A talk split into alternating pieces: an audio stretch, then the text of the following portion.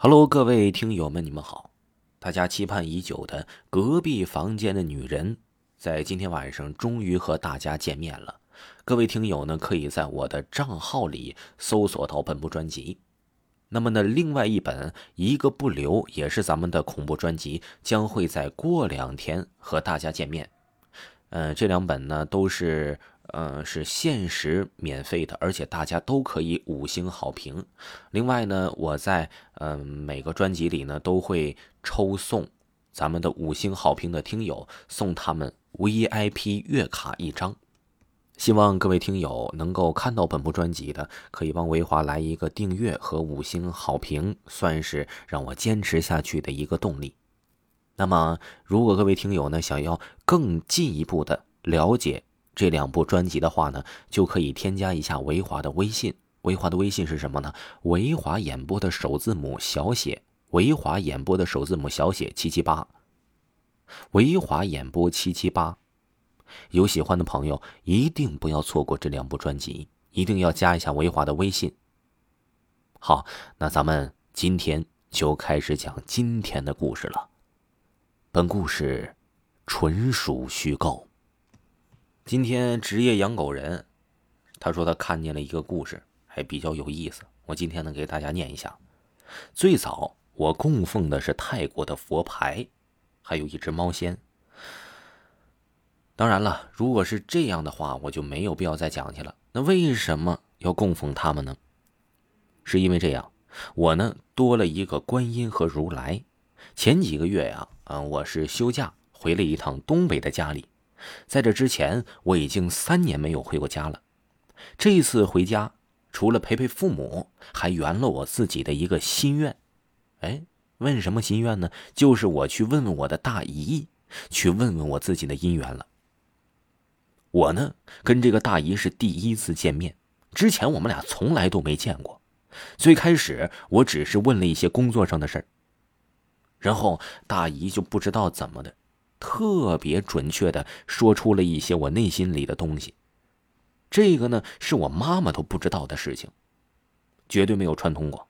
后来呢，我问的差不多了，大姨突然就问我，说：“你是不是有过供奉啊？”我说：“呃，是的。”你怎么知道呢？然后他就说：“我供奉的这些东西完全就不像我这个年纪。”我呢本身就好奇这些，所以呢。哎，我就跟他讲了一下我的这些经历，然后我大姨呀，深深的抽了一口烟，说：“不对，你呀，应该还有一个类似于观音的小牌牌之类的东西。”我说：“我没有供奉啊。”他说：“肯定有。”大姨非常肯定。那个时候，我就想起来了，因为啊，这个观音牌呢，是之前一个上门要钱的人来送给我的。但是呢，送来了观音，我非常敬畏的就给了这个人三百块钱。后来人家告诉我那个是骗子，我虽然很气，但是我也没有当回事儿，觉得这个是观音，还是应该敬畏一点。至于这个牌牌，我就不能乱扔或者乱放了，我就给我放到了我家的台上面了。我都忘了这事儿了好久了。大姨说，这个东西开过光。你也就不能随便送走了，好好的供养就好了，对你一定是有好处的。然后说你还有一个如来，我都懵了。我说我没弄过这些呀，因为如来和观音呢，在我的心中都是非常重要的，所以那得要非常正儿八经的供奉才行。虽然之前说我的本命是如来，喜欢观音，但是我从来也没想过供奉他们，我怕照顾不好他们。然后就想到了。这个观音下面有的这一个翡翠吊坠了，这个听友说呢，我之前做过一些翡翠的小买卖，后来不做了。如来呢，是我剩下的，本着跟观音一样有着敬畏之心，我就好好的放在上面了。大姨就说呀，太热闹了，因为哎，还有一个木头的小狐狸和一个翡翠的三角蝉。我呢，就给大姨讲了一些这些的来历。我问问大姨，是不是我没有照顾好？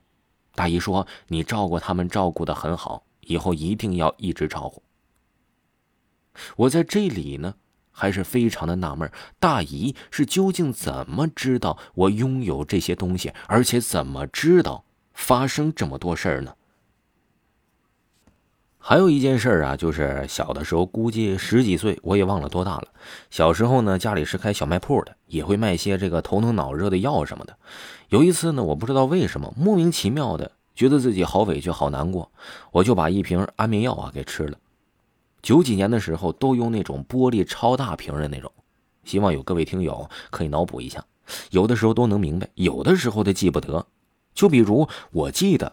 我的妈妈以为是感冒了，给我吃药带我打针，我不记得，也是后来妈妈跟我说的，说我自己呀，说给我找一条破裤子穿一穿，还说我那段时间就没有好好走路，都是扭着走的，走着走着就能摔着那种。后来药也吃了，针也打了，就是不见好。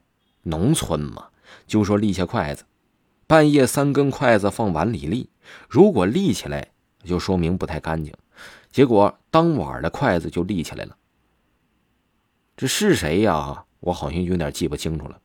当晚呢，我的爸妈就带着纸钱和香烛去十字路口烧了。第二天还是不见好转，没办法，就带我去村里的香堂了。怎么去的，怎么回来的，我是记不住了。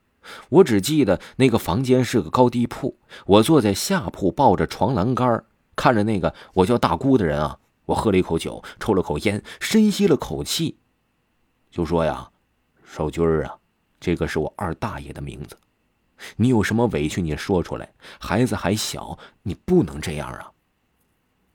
然后我就不受控制的嚎啕大哭起来了。我真的是嚎啕的感觉，用尽了全身的力量在哭一样。其他的我什么也不知道了。还有一件事也是十几岁的，好多时候都是发生在十几岁的时候啊。我记得那是因为我。上什么半天学？因为姥姥家呀离学校比较近，我放学直接去了姥姥家。骑自行车去我姥姥家的路上，不小心我碾压了一条小蛇。到家呀，我就开始头疼发烧。后来我怎么好的我都不知道，只记得姥姥问问我是不是碾压到了什么。我说我压着了一条蛇，其他的我什么也不记得了。好了，今天的故事就给大家播讲完毕了。记住啊，各位听友。隔壁房间的女人一定要帮我五星好评加订阅，另外一个不留出来的时候也要这样啊，都是非常非常好听的书，咱们下期再见。